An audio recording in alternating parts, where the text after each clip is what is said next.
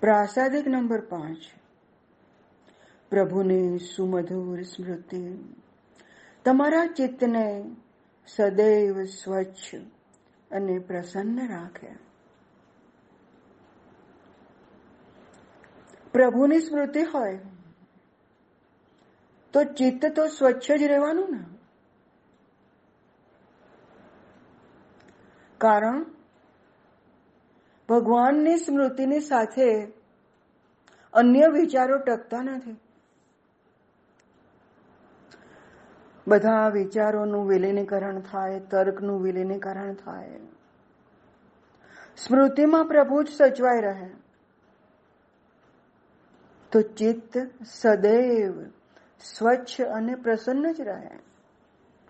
એક પંક્તિમાં પૂજ્ય ભાઈએ જન્મ જન્માંતરનું, માનવ જીવનનું, સરસ મજાનું રહસ્ય આપી દીધું છે.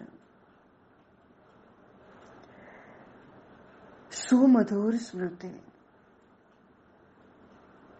પૂજ્યભાઈએ પરાવાણીથી ઘણી વખત કહ્યું છે, ભગવાનનું નામ લે. માનવ જીવનનું કલ્યાણ કર. માનવ જીવન મળ્યું છે. અમૂલ્ય લાવો છે. તેને સાર્થક કર. પડે પડ તું. ભગવદ નામ સ્મરણની અંદર વિતાવો. તારા જીવનની અંદર પ્રસન્નતા ભરાઈ જશે. આનંદમય બનશે. જીવનનું સાફલ્ય અનુભવાશે.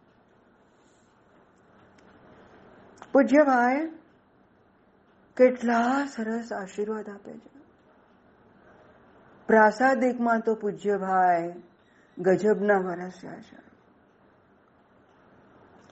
માનવ જીવન ભગવાનની અમૂલ્ય ગિફ્ટ છે.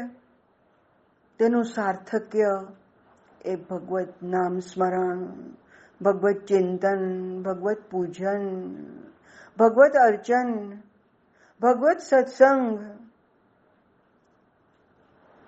ભગવત કથા, જે પણ ગમે તે, અલગ અલગ રીતે ભગવાનના સાનિધ્યમાં રહો. ક્ષણે ક્ષણ બહુ કિંમતી છે, મહત્વની છે. માનવ જીવન અમૂલ્ય તો ખરું, પણ એમાં એ ભગવાન રમાનાથ સાથેનું, એના સાનિધ્ય સાથેનું,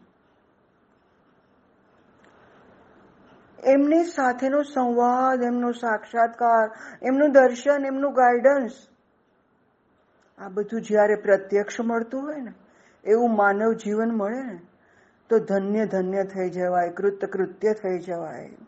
ભગવાન રમાનાથે આપણને આવું જીવન આપ્યું. જગદંબાના સાનિધ્યનું જીવન આપ્યું.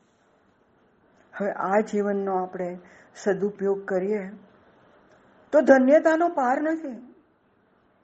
પૂજ્ય ભાઈએ ભગવદ નામ સ્મરણની સાથે, પૂજન અર્ચનની સાથે એમના સ્વરૂપ ચિંતન કરવાનું પણ એક સરસ મજાનું સૂચન કર્યું છે. તમને ગમે તે સ્વરૂપને તમે શાંતિથી ભજી શકો છો. રમાનાથ ભગવાને કોઈ સ્વરૂપ ઉપર પાબંદી નથી મૂકી. આ જ સ્વરૂપ. એવું નથી. તમને ગમે તે સ્વરૂપ, એ સ્વરૂપને મનમાં રાખો, તમારા ચિત્તમાં રાખો. એમનું ભજન શરૂ કરો, એમનું લીલા કથન કરો. એમની એકે એક લીલાનું વિચાર કરો. તમે એમાં તન્મય થઈ જશો.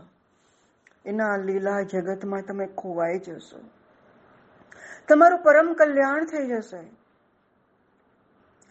આ સ્વરૂપ ચિંતન એ તમારા ચિત્તને સ્વચ્છ રાખશે, પ્રસન્ન રાખશે. કારણ કે સ્વરૂપ ચિંતન તમને ભગવાનના તાદાત્મ્યની અંદર એકદમ નિમજ્જિત કરી દે છે. લાગે કે તમે એમ જ જીવી રહ્યા છો, એમની સાથે જીવી રહ્યા છો, એમના મય જીવી રહ્યા છો, સાચું જીવન જીવી રહ્યા છે. પ્રભુની સુમધુર સ્મૃતિ. તમારા જીવનનું કલ્યાણ કરે છે. સત્સંગ, ભજન, પૂજન, અર્ચન તો બરાબર છે. એની સાથે સ્વરૂપ ચિંતન જોડી દો ને, મજા આવી જશે. ધારો કે આપણને રમાનાથ ભગવાન ગમતા હોય, તો એમનું સ્વરૂપ ચિંતન કરીએ. રમાંબા ગમતા હોય, તો એમનું સ્વરૂપ ચિંતન કરીએ. એમનું લીલા કથન કરીએ, એમની લીલાના પ્રસંગો યાદ કરીએ. અને એની અંદર જીવતા થઈ જઈએ ને, તો બાકીનું જીવન છે નિરર્થક છે, આપોઆપ જ લાગશે. અને જે નિરર્થક છે, જે આગંતુક છે, એની મેળાએ ખરી પડશે. કેમ કે પહેલું શાશ્વત છે ને, એ તો આપણને મળી ગયું છે. આની અંદર જીવી જઈએ ને, તો આવી અમૂલ્ય પળ બીજી એક પણ નથી. ભગવાનના અવતરણની અંદર, ભગવાનના ખુદના મેનિફેસ્ટેશનની અંદર, માં જગદંબાના પ્રાગટ્યની અંદર, એમના જ ગાઈડન્સની અંદર, એમની જ હાજરીની અંદર, એમની જ કૃપાની અંદર, એમનું જ લીલા કથન એમનું જ ચિંતન, એમનું જ પ્રત્યક્ષ સ્વરૂપ આનાથી વધારે શું જોઈએ? જીવન સાફલ્ય માટે. ધન્ય ઘડી, ધન્ય ભાગ્ય. જીવન કૃત, કૃત્ય થઈ ગયું. ધન્ય ધન્ય થઈ ગયું. રમાનાથ ભગવાન મારા મામબાને ગજબની કૃપા છે. પ્રાસાદિક નંબર છ.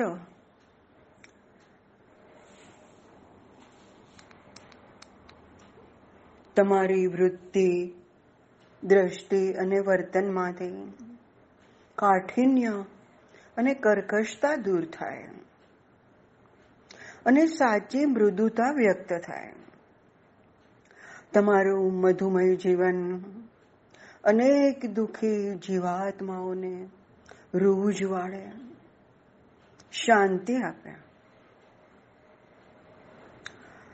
પૂજ્ય ભાઈ અમૃતમ ખંડ એકના બધા જ પ્રાસાદિકમાં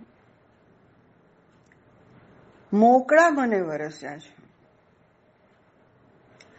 પૂજ્ય ભાઈને રમાનાથ ભગવાનને આપણા ઉર્ધ્વીકરણમાં રસ છે.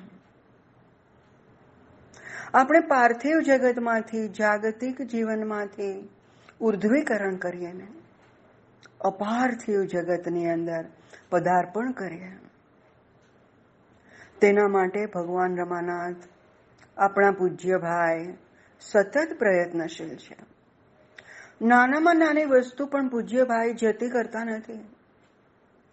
પ્રેમથી પંપાડીને આપણી ક્ષતિઓ એ દૂર કરી દે છે. તમારી વૃત્તિ, દ્રષ્ટિ અને વર્તનમાંથી કાઠિન્ય અને કર્કશતા દૂર થાય. પૂજ્ય ભાઈ, અહીંયા વૃત્તિની વાત કરે છે પહેલા તો.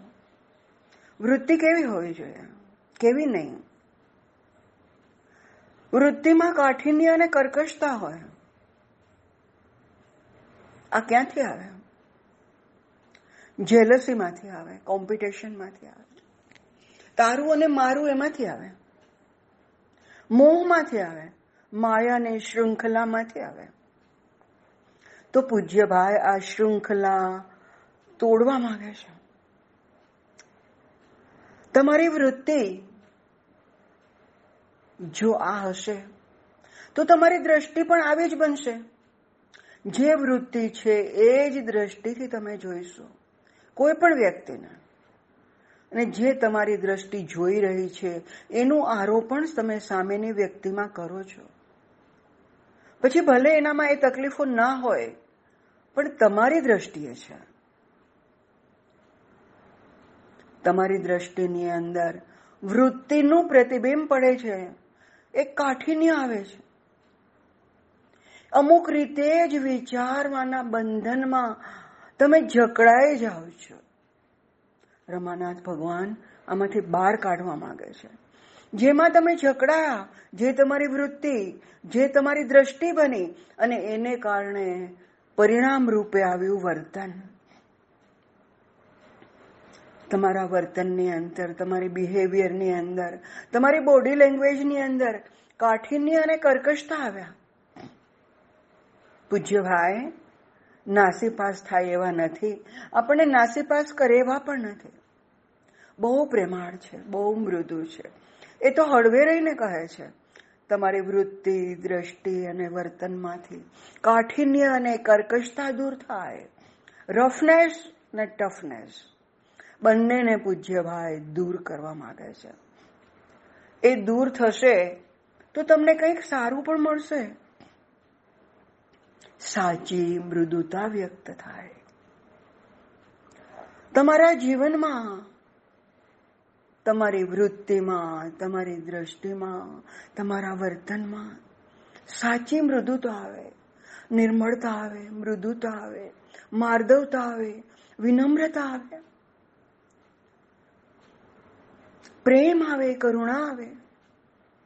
પૂજ્ય ભાઈ, તમારા જીવનમાં આ બધું મૂકવા માંગે છે. કેવી મસ્ત વાત છે. પૂજ્ય ભાઈ, આપણને પ્રેમથી સભર બનાવવા માંગે છે. કે જેને કારણે આપણું, આપણી દ્રષ્ટિ પણ એવી બને, આપણું વર્તન પણ એવું જ બને. તમારું મધુમય જીવન, તમારું જીવન કેવું હોય? મધુમય. તમારું જીવન મધુમય બને. મધુસ્ત્રાવી બને. તમારી વાણી મધુ વર્ષીણી બને. અનેક દુઃખી જીવાત્માઓને રૂજ વાળે શાંતિ આપે. અનેક દુઃખી. કોઈ કોઈ રીતે, અલગ અલગ રીતે ઘણા બધા દુઃખી હોય છે. એવા જીવાત્માઓને તમારું વ્યક્તિત્વ જ રૂજવાળે તમારી હાજરી છે ને રૂજ તમારી મધુસ્ત્રાવી વાણી એના દુઃખને હરી લે. તમારી કરુણા, તમારું પ્રેમ, તમારું વાત્સલ્ય, તમારી સરળતા. તમારી પવિત્રતા, તમારી સત્ય પ્રિયતા આ બધું જ દુઃખીઓને શાંતિ આપે, રૂજ આપે. તમારું આખું વ્યક્તિત્વ દેવત્વની કોટીનું બને. ઉત્ક્રાંતિ કરે, ઉર્ધ્વીકરણ કરે. જાગતિક જીવનમાંથી, પાર્થિવ જીવનમાંથી, તમે અપાર્થિવ જીવનની અંદર, અપાર્થિવ જગતની અંદર પદાર્પણ કરો. જે તમારે કરવાનું જ છે. આજે નહીં તો કાલે. આ જન્મ નહીં. તો પછીના જન્મમાં કે જન્મ જન્માંતરમાં પહોંચવાનું જ છે. ભગવાન રમાનાથ આપણને લાગે છે કે આ જન્મમાં જ પહોંચાડી દેશે, કેમ કે એની કૃપા અખૂટ છે. એમનું વાત્સલ્ય અખૂટ છે, એમનો પ્રેમ અખૂટ છે. શાશ્વત પ્રેમ, શાશ્વત લાગણી, શાશ્વત કરુણા, શાશ્વત વાત્સલ્ય, અને એનાથી જ એ આપણી કઠુતા, આપણું કાઠિન્ય અને આપણી કર્કશતા દૂર કરવા માંગે છે. આપણું વ્યક્તિત્વ મધુમય બનાવવા માંગે છે. મધુસ્ત્રાવી બનાવવા માંગે છે. આપણી વાણી મધુ વર્ષિણી બનાવવા માંગે છે. આપણી દ્રષ્ટિ સ્વચ્છ કરવા માંગે છે. આપણી બોડી લેંગ્વેજ, આપણું વર્તન સામાના જીવનને પ્રેરણાદાયક બને એવું બનાવવા માંગે છે. તો એવા આપણે બનીએ. એવો આપણે નાનો અમસ્તો પ્રયત્ન કરીએ મોટી કૃપા ભગવાન રમાનાથને કે આપણને ખેંચીને આવા જીવનમાં લઈ જાય. પ્રાસાદિક નંબર સાત. અંતિમ સત્ય તરફ દ્રષ્ટિ રહો. ધ્યેયલક્ષી જીવન યાત્રા બનો. તમસમાંથી મુક્તિ મળો. મોહની વજ્ર શૃંખલા તૂટી પડો. જ્યોતિ અને આનંદ પ્રાપ્ત થાઓ. સંપૂર્ણતયા ભાગવત જીવન બનો. પૂજ્યભાઈએ આપણું ધ્યેય બતાવી દીધું છે. આપણે જાગતિક જીવનમાં જ્યાં જીવી રહ્યા છીએ, ત્યાં આપણી પરિસ્થિતિ વાવાઝોડા જેવી છે. થોડી વાર આપણે એક દિશામાં જઈએ છીએ, પછી એનાથી તદ્દન ઓપોઝિટ દિશામાં જઈએ છીએ. અલગ અલગ દિશાની અંદર ઘૂમતા રહીએ છીએ. એ વાવાઝોડું છે. એને દિશાનું ઠેકાણું નથી, એટલે જ એ વાવાઝોડું છે.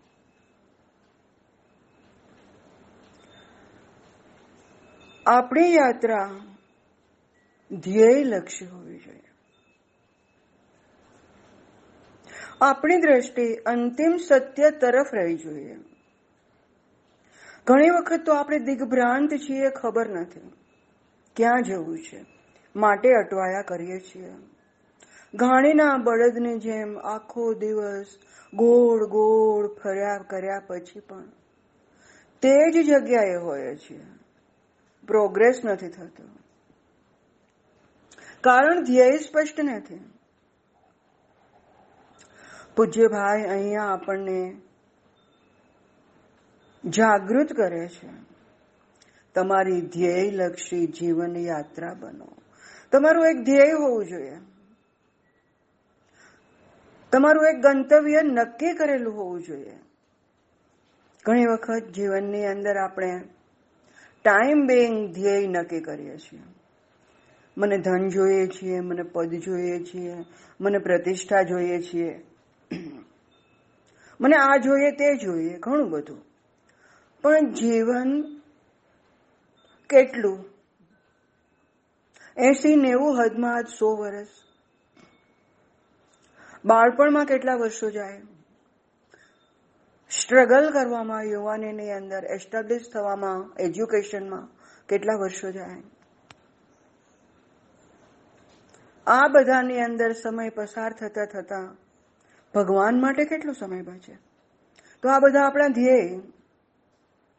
એક જીવનના જે પેલા હતા નહીં, પછી રહેવાના નથી.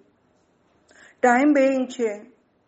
એને એચીવ કરવામાં આપણે ઘણો સમય પસાર કરી નાખીએ છીએ. પૂજ્ય ભાઈ આપણને અહીંયા જાગૃત કરે છે. અંતિમ સત્ય તરફ દ્રષ્ટિ રહો. તમારી દ્રષ્ટિ ક્યાં રહે? અંતિમ સત્ય. સર્વોત્કૃષ્ટ શિખર ગૌરી શંકર એવરેસ્ટ. તમારું ધ્યેય નાનું સૂનું ના હોય. તમારું ધ્યેય ભગવત પરાયણ હોય. તમારું ધ્યેય ગૌરીશંકર હોય. એ મારે ત્યાં પહોંચ્યું છે. વચ્ચે ધ્યેય રૂપી નાની નાની ટેકરીઓ આવે, તો માની નહીં લેતા કે આ મારું અંતિમ ધ્યેય છે. સત્ય તરફ છે. એ નાના નાના ધ્યેય. એ ખાલી પડાવ છે. પણ અંતિમ સત્ય. અંતિમ ધ્યેય ભગવાનને પ્રાપ્ત કરવાનું છે. અને એ ગૌરી શંકર છે. તમસમાંથી મુક્તિ મળો. સત્વ રજ અને તમ. આ ત્રણ વસ્તુ છે. સાત્વિક ગુણ હોય, રાજસિક હોય, તામસિક હોય. તો તમસમાંથી મુક્તિ પણ કહી શકાય. અને તમસ એટલે અંધકારમાંથી મુક્તિ મળો. આપણા જીવનમાં સ્વર્ણિમ પ્રભાત થાય. આપણે અંધકારમાં જીવી રહ્યા હોઈએ તો આપણું ધ્યેય સ્પષ્ટ થાય, આપણો માર્ગ સ્પષ્ટ થાય. આપણે માર્ગચ્યુત ન થઈએ, યોગ્ય માર્ગ ઉપર આગળ વધીએ. તો એના માટે પૂજ્યભાઈ આગળ પણ કહે છે, મોહને વજ્ર શૃંખલા તૂટી પડો. આ મોહ છે ને, ચારે બાજુ આપણને અથડાવે છે. મોહ માણસને હું અને મારું આની અંદર ગુંજવી નાખે છે. જેને કારણે ધ્યેય પરક જીવન જતું નથી. હું અને મારું તૂટી જાય, એમાંથી છૂટી જવાય, તો વિશાળતા પ્રાપ્ત થાય. આ વ્રજ શૃંખલા છે, લોખંડની બેડી છે. બહુ અઘરી છે, તૂટતી નથી. પણ રમાનાથ ભગવાન કૃપા કરે ને, તો આ તૂટી પડો. મોહની વ્રજ્ર શૃંખલા તૂટી પડો. એમની કૃપાથી જ આ વજ્ર શૃંખલા તૂટી જાય. તમે બંધન મુક્ત થાઓ. હું અને મારામાંથી છૂટીને તમે વિશાળતાને પ્રાપ્ત કરો. આજુબાજુના તરફ, પડોશી તરફ, રિલેટિવ્સ તરફ સમાજ તરફ, રાષ્ટ્ર તરફ, વિશ્વ તરફ તમારી દ્રષ્ટિ આગળ ને આગળ ખુલતી જાય. જેમ ફૂલને પાંખડીઓ ખુલતી જાય છે, જેમ એની સુરભી ફેલાતી જાય છે, એમ તમારી દ્રષ્ટિ ખુલતી જાય અને તમારા સંસ્કારોની સુરભી ફેલાતી જાય. જેમાં તમે બદ્ધ હતા, હું અને મારામાં. એમાંથી તમારી ચેતના, વિશ્વ ચેતનાને સાર્થક કરવા માટે, ત્યાં સુધી પહોંચવા માટે વિકસિત બને. જ્યોતિ અને આનંદ પ્રાપ્ત થવો. આને કારણે એક પ્રકાશ પ્રાપ્ત થાય જ્યોતિ. આનંદ પ્રાપ્ત થાવો કોઈ પણ કાર્ય અન્ય માટે કરીએ ને, ત્યારે એક સંતોષ પ્રાપ્ત થાય, એક આનંદ પ્રાપ્ત થાય. અને પૂજ્ય ભાઈ તો આ આનંદમાંથી આપણને પરમ આનંદ તરફ લઈ જવા માંગે છે. પરમ આનંદ એટલે પરાત્પરનું, પરમેશ્વરનું, રમાનાથ ભગવાનનું, મા રમાંબાનું, પ્રાપ્તવ્ય. એ પ્રાપ્ત કરીને જ આપણે પરમ આનંદ અનુભવી શકીએ. જગતના ક્ષુલ્લક આનંદ તો આવે છે ને જાય છે. પણ આપણે બીજો આનંદ શોધી કાઢીએ છીએ. કારણ કે પૂર્ણ નહોતો પૂર્ણ નહોતો એટલે પાછી આનંદની ઝંખના જાગે છે. શું કામે જાગે છે? આનંદ જ શું કામે જોઈએ છીએ? આપણને રિયલ ખ્યાલ નથી આવતો. પણ આપણું પ્રાદુર્ભૂત સ્થાન આપણે જેમાંથી આવ્યા એ સ્થાન એટલે આનંદ. માં આનંદમયના સંતાન. આપણે એમાં જ યાત્રા કરીએ છીએ અને આપણે મેળવવાનો છે પણ સર્વોચ્ચ આનંદ. પણ આપણે ગલત જગ્યાએ, ખોટી જગ્યાએ આનંદ ગોતીએ છીએ. જે ક્ષણ જેવી છે. ટાઈમ બેઇંગ છે, આવે છે, પૂર્ણ આનંદ મળતો નથી અને જતો રહે છે. પાછા આપણે આનંદ ગોતવા નીકળીએ છીએ. કારણ મૂળ તો આપણો આનંદ જ છે. ખોજ તો આપણી આનંદની જ છે. જ્યારે સાચી ખોજ આપણે કરીએ ને ધ્યેયલક્ષી ત્યારે રમાનાથ ભગવાન જ્યોતિ અને આનંદ પ્રાપ્ત થાય. એવું આપણને આનંદથી કહી દે છે કે તારા જીવનમાં હવે અંધકાર જાય, એક પ્રકાશ આવે. નાના નાના, ક્ષુલ્લક આનંદોમાં તું અટવાય નહીં. તને પરમ આનંદ મળે, પરમાત્માનું પરમ ધન મળે. સંપૂર્ણતયા ભાગવત જીવન બનો. તારું જીવન છે, માનવ જીવન છે. અલભ્ય છે. માનવ અવતાર મળ્યો છે. એમાં એ પ્રભુ મળ્યો છે. તો પ્રભુને ભજી લો. પ્રભુને મેળવવાનું જ ધ્યેય રાખો. એ જ તમારું ધ્યેય.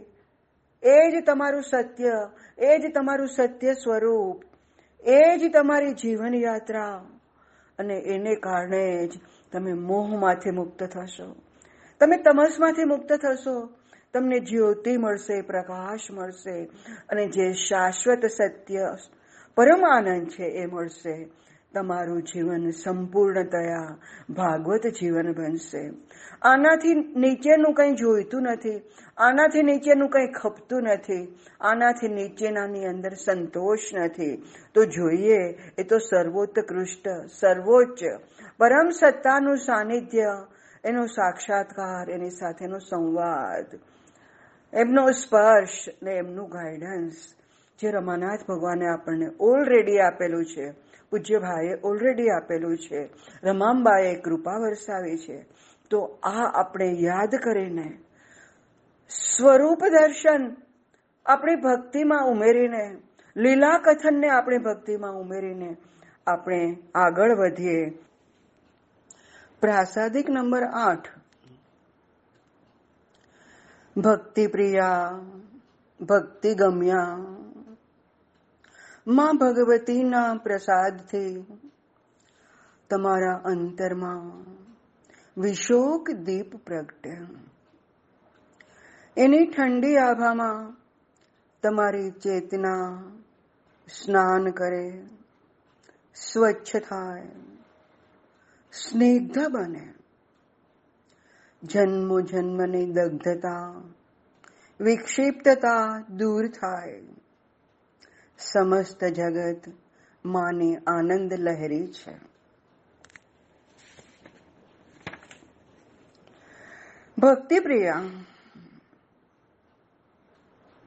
પૂજ્યભાઈ માનું વિશેષણ આપે છે. જેને ભક્તિ પ્રિય છે એવી માં. ભક્તિ ગમ્યા, જેની અંદર આપણું ગમન ભક્તિની અંદર. એ માં સુધી પહોંચે છે. જેને ભક્તિ પ્રિય છે. જે ભક્તિની અંદર જ આરૂઢ છે. માં ભગવતીના પ્રસાદથી. આવી માં ભગવતીના પ્રસાદથી. એમના પ્રસાદથી, એમના પ્રેમથી એમના આશીર્વાદથી તમારા અંતરમાં વિશોક દીપ પ્રગટે. તમારા અંતરની અંદર, તમારા દિલની અંદર, તમારી આંતર ચેતનાની અંદર, તમારા આંતર જગતની અંદર જે તમારું હૃદય કામ કરી રહ્યું છે, એની અંદર પ્રભુ બિરાજી રહ્યો છે. એવા તમારા અંતરમાં વિશોક દીપ પ્રગટે. કેવો દીપ? વિશોક. જ્યાં શોકનું નામ નથી દુઃખનું નામ નથી વ્યથાનું નામ નથી બસ આનંદ આનંદ અને આનંદ જ છે. જે શીતળતા આપે છે, જેની ઉર્ધ્વમાં ગતિ છે, જે નિષ્કંપ છે, જેને દ્રુત વર્તિકા, કે ખોડિયાની જરૂર નથી. એવો દીપ પ્રગટે. એની ઠંડી આભામાં તમારી ચેતના સ્નાન કરે. એની ઠંડી આભા એ દાહક નથી. એની આભા, એનો પ્રકાશ, એનું તેજ શીતળ છે. આ ઠંડી આભાની અંદર, આ ઠંડા તેજની અંદર નિષ્કંપ તેજની અંદર. જેની ઉર્ધ્વમાં જ ગતિ છે, એવી જ્યોતની અંદર. એના આભામાં, ઠંડી આભામાં, એના શીતળ પ્રકાશમાં તમારી ચેતના સ્નાન કરે. વાહ, તમારી ચેતના આની અંદર અવગાહન કરીને, સ્નાન કરીને સ્વચ્છ થાય સ્નિગ્ધ બને સ્વચ્છ તો થાય સ્નિગ્ધ બને એનામાં માર્દવ આવે એનામાં કોમળતા આવે આ સ્નિગ્ધતા આવે જન્મ જન્મની દગ્ધતા વિક્ષિપ્તતા દૂર થાય આવું બને ને ત્યારે જન્મો જન્મથી જે દગ્ધ હોઈએ દુઃખી હોઈએ જે ત્રાસ હોય તકલીફ હોય અવસાદ હોય આ બધું અને વિક્ષિપ્તતા. તમારું ચિત્ત વિક્ષિપ્ત થતું હોય. નેગેટિવ થોટ્સ આવતા હોય. વિચારોનું ભારણ રહેતું હોય. વિચારો અનેકે, અનેક જગ્યાએ પરિભ્રમણ કરતા હોય. પાથે ક્લિયર ના હોય. પથ ક્લિયર ના હોય, ત્યારે વિક્ષિપ્તતા આવે. અહીંયા જન્મો જન્મની દગ્ધતા અને વિક્ષિપ્તતા દૂર થાય, એવા રમાનાથ ભગવાન આશીર્વાદ આપે છે. તમારા દિલમાં, તમારા અંતરમાં વિશોક દીપ પ્રગટે, તમારી ચેતના ઠંડી શીતળ આભામાં, શીતળ જ્યોતમાં શીતળ પ્રકાશમાં સ્નાન કરે સ્વચ્છ થાય સ્નિગ્ધ બને. પૂજ્ય ભાઈ રમાનાથ ભગવાન જ્યારે આપવા બેસે છે, ત્યારે નાનું સૂનું નથી આપતા. જન્મો જન્મની દગ્ધતા દૂર કરે છે. જન્મો જન્મની વિક્ષિપ્તતા દૂર કરે છે. શીતળતાનો સ્પર્શ આપે છે. વિચારો ક્લિયર કરે છે, પથ ક્લિયર કરે છે. પથ પથદર્શક બને છે. સહી પથ પર લઈ જાય છે. સમસ્ત જગત માની આનંદ લહેરી છે. આખું એ જગત માની આનંદ લહેરી છે. જે આનંદ જ છે, આનંદ સિવાય કંઈ જ નથી. જે વિક્ષિપ્તતા અને દગ્ધતા હતી, એ તો આગંતુક હતું, એક વાદળી જેવું હતું. એને કારણે પ્રકાશ ઓછો થતો નથી. જે આંતરદીપ છે એનો પ્રકાશ ઓછો નથી થતો. પણ વાદળી આવે છે, જે જોવામાં આપણને વ્યવધાન કરે છે, તકલીફ કરે છે. એ વાદળી આગંતુક છે. દીપ તો એવો જ જલે છે, આવીને જતી રહે છે.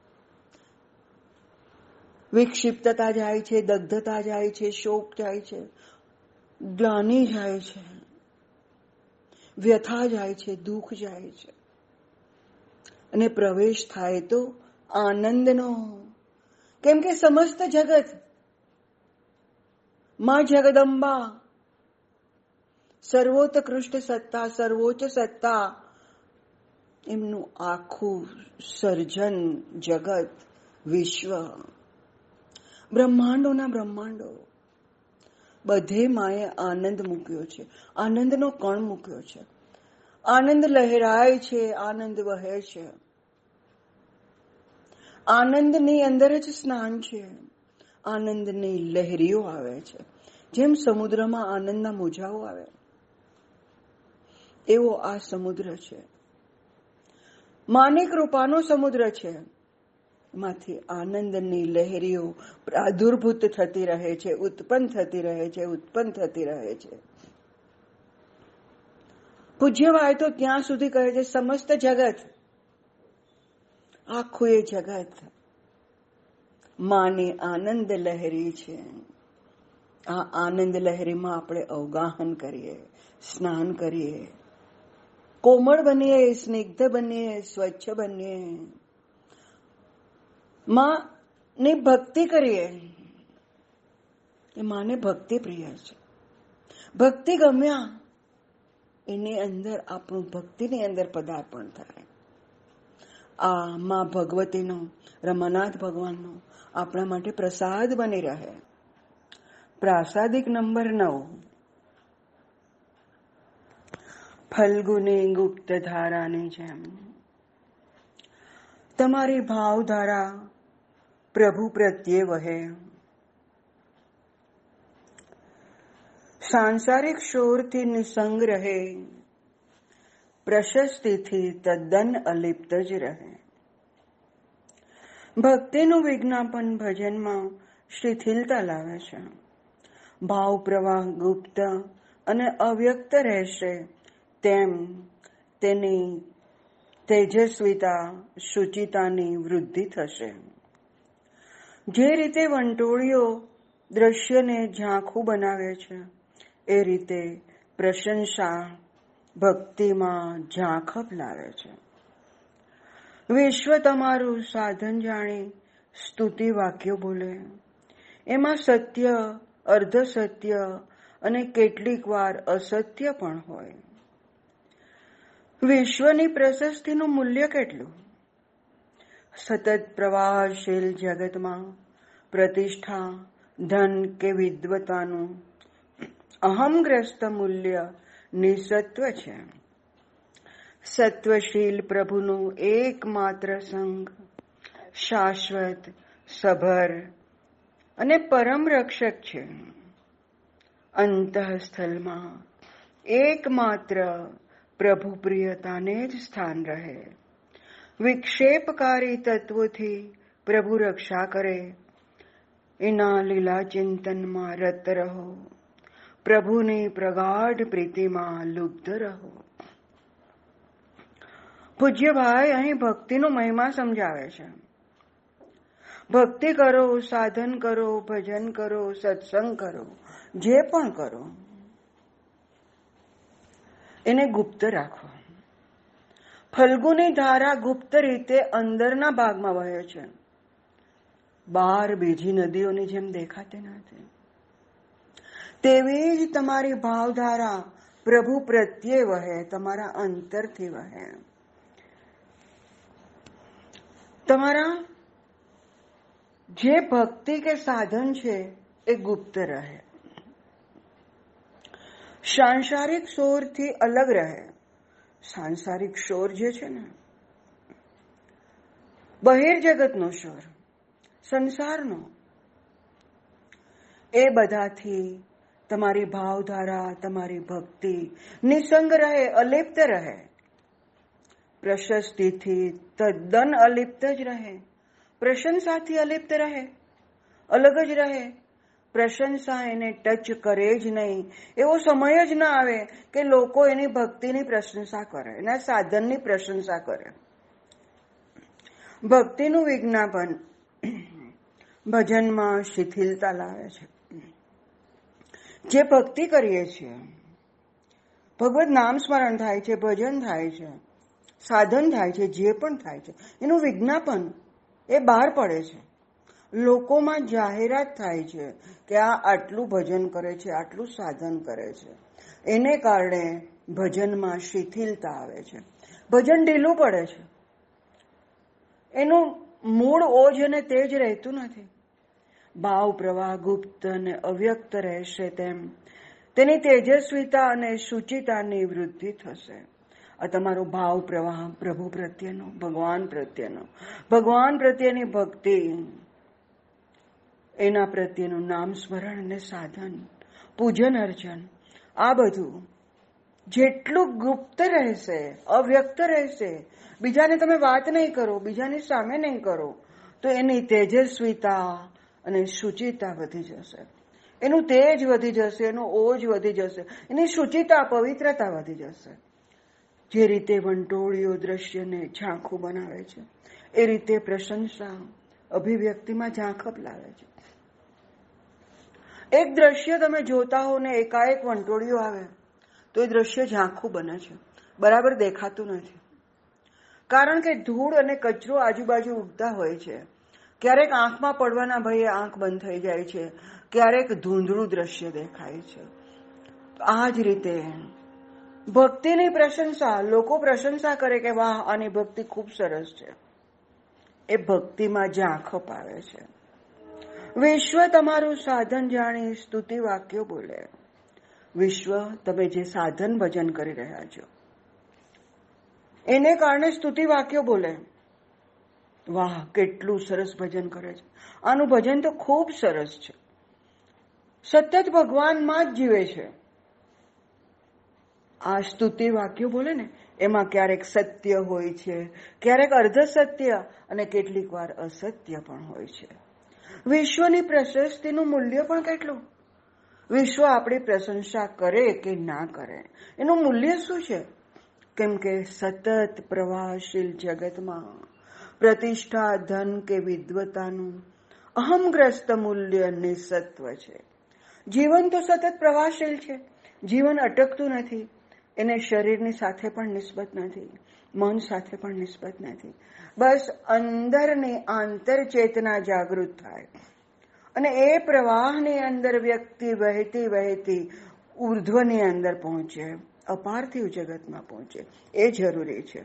પ્રવાહશીલ જગત છે. એની અંદર પ્રતિષ્ઠા, ધન કે વિદ્વતાનું અહમગ્રસ્ત અવસ્થાનું મૂલ્ય નિસત્વ છે. પ્રતિષ્ઠા હોય, ધન હોય વિદ્વતા હોય, એ કેટલો વખત પહેલા નહોતું પછી રહેવાનું નથી. ટાઈમ બેઇંગ છે. તેનું મૂલ્ય કેવું? એ કોઈ મૂલ્ય આંકે કે ના આંકે, કોઈ સારું કે ખરાબ કે, અડધું સાચું કે? એનું મૂલ્ય બિલકુલ નથી. નિસત્વ. એનું કોઈ સત્વ જ નથી. એની કોઈ કિંમત જ નથી. સત્વશીલ પ્રભુનો એકમાત્ર સંગ, શાશ્વત, સભર અને પરમ રક્ષક છે. સત્વ શેમાં છે? પ્રભુનો એકમાત્ર સંગ મળે ને? એ શાશ્વત છે, સભર છે, એ કાયમી છે, સભર છે, ભરેલા છીએ એનાથી. અને એ આપણું પરમ રક્ષક છે. અંતઃસ્થલમાં એકમાત્ર પ્રભુ પ્રિયતાને જ સ્થાન રહે. તમારા હૃદયની અંદર એકમાત્ર પ્રભુનું પ્રેમ જ રહે, એને જ સ્થાન રહે. વિક્ષેપકારી તત્વોથી પ્રભુ રક્ષા કરે. બહિર જગતના શોર બકોરથી સ્તુતિ પ્રશંસાથી પ્રભુ, આ બધા તત્વોથી રક્ષા કરે. કેમ કે સ્તુતિ પણ વિક્ષેપકારી છે. નિંદા તો છે, પણ સ્તુતિ પણ વિક્ષેપકારી છે. આ બંનેથી અલિપ્ત રાખે. એને એના લીલા ચિંતનમાં રત રહો. પ્રભુની પ્રગાઢ પ્રીતિમાં લુબ્ધ રહો. તમે રત રહો. જીવન તમારું એની અંદર જ વહે શેમાં પ્રભુના લીલા ચિંતન.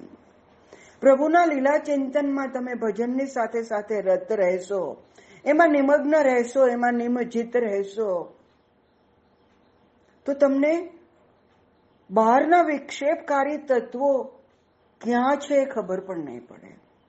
કેમ કે તમારું ચિત્ત પ્રભુના લીલા ચિંતનમાં ચોટી ગયું છે. પ્રભુની પ્રગાઢ પ્રીતિમાં લુબ્ધ રહો. પ્રભુ તમને ખૂબ પ્રેમ કરે છે. રમાનાથ ભગવાન તમને ખૂબ પ્રેમ કરે છે. પ્રગાઢ, એકદમ. દિલથી, દિલના ઊંડાણથી પ્રભુ પ્રેમ કરે છે. આવી પ્રગાઢ પ્રીતિમાં તમે લુબ્ધ રહો. લુબ્ધતા તો પ્રભુ પ્રેમમાં જ રહે. બાકી વિક્ષેપકારી તત્વોથી પ્રભુ આપણને છોડાવે. બસ, ભક્તિ, એ શક્તિની જ રહે. પ્રભુ પરાયણ જ જીવન રહે. બાકી બધું વ્યર્થ છે. ભગવાનની સામે, રમાનાથ ભગવાનની સામે, રમાંબાની સામે બધું ક્ષુલક છે. એના ચરણે અને શરણે રહે. પૂજ્ય ભાઈએ ફલ્ગુની ગુપ્ત ધારાની વાત કરી છે. એ જેમ ગુપ્ત છે, એનું વહેણ ગુપ્ત છે, તેમ તમારી ભાવધારા પ્રભુ પ્રત્યે વહે. એ ગુપ્ત રીતે વહે. એની જાહેરાત ના થાય. સાંસારિક શોરથી નિસંગ રહે અને પ્રશસ્તિથી તદ્દન અલગ જ રહે. તો જ એ ભક્તિમાં, એ સાધનમાં, એ ભજનમાં તેજ આવે, ઓજ આવે. એક પ્રકાશ આવે, પવિત્રતા આવે અને ભગવાનનો સ્પર્શ મળે. કેમ કે એને પ્રશસ્તિની જરૂર નથી. એને બાહ્ય પ્રચારની જરૂર નથી કે હું કેટલું કરું છું. એવું પૂજ્ય ભાઈએ ઘણી વખત કહ્યું છે. જે પણ કંઈ કરો, તે તમે ગુપ્ત રાખો, તમારી અને ભગવાનની વચ્ચે રાખો. આમાંના એક ઉદાહરણ રૂપે હું કહું તો, મારા મોટી બા. સવારના ચાર વાગ્યાથી બપોરના અગિયાર સુધી માળા કરતા. પણ એ પોતાની સાડીના છેડામાં છુપાવીને માળા કરતા. કોઈને સામે ન કરતા. એ પોતે કહેતા કે કોઈને બતાવવું એ સારું નથી. ભગવાનનું નામ આપણી વચ્ચે જ રહે. અને ભગવત નામ લીધા કરતા. નામ સ્મરણ કર્યા કરતા. ધારો કે ઘરે કોઈ આવે તો એ પાછા વળી જતા. માળા છેડામાં છુપાવીને પાછા વળી જતા. અંદરના રૂમમાં જતા રહ્યા. અને ત્યાં બેસીને ભગવત નામ સ્મરણ કર્યા કરતા. માળા કર્યા કરતા. મને લાગે છે આ વસ્તુ બહુ સાચી હતી. પૂજ્ય ભાઈએ કહ્યું છે કે આ વસ્તુનું પ્રદર્શન ન હોય, આનો પ્રચાર ન હોય, કોઈને કહેવાનું ન હોય. ભગવત નામ અને ભગવત સ્મરણ ખાલી ભગવાન અને ભક્તની વચ્ચે જ રહે. મારા મોટીબા આ જ કરતા. એને કારણે જ કદાચ એની ભક્તિથી પ્રસન્ન થઈને ભગવાન રમાનાથનું એમને ત્યાં પ્રાગટ્ય થયું હોય. એમની કૃપા વરસી હોય. એવું બને. છતાંય પૂર્વજન્મના એમણે આપેલું વચન પણ છે. કે હું તારે ત્યાં જ બાળક રૂપે અવતાર લઈશ. એવું સચી માને આપેલું વચન પણ છે. જય માં, જય રમાના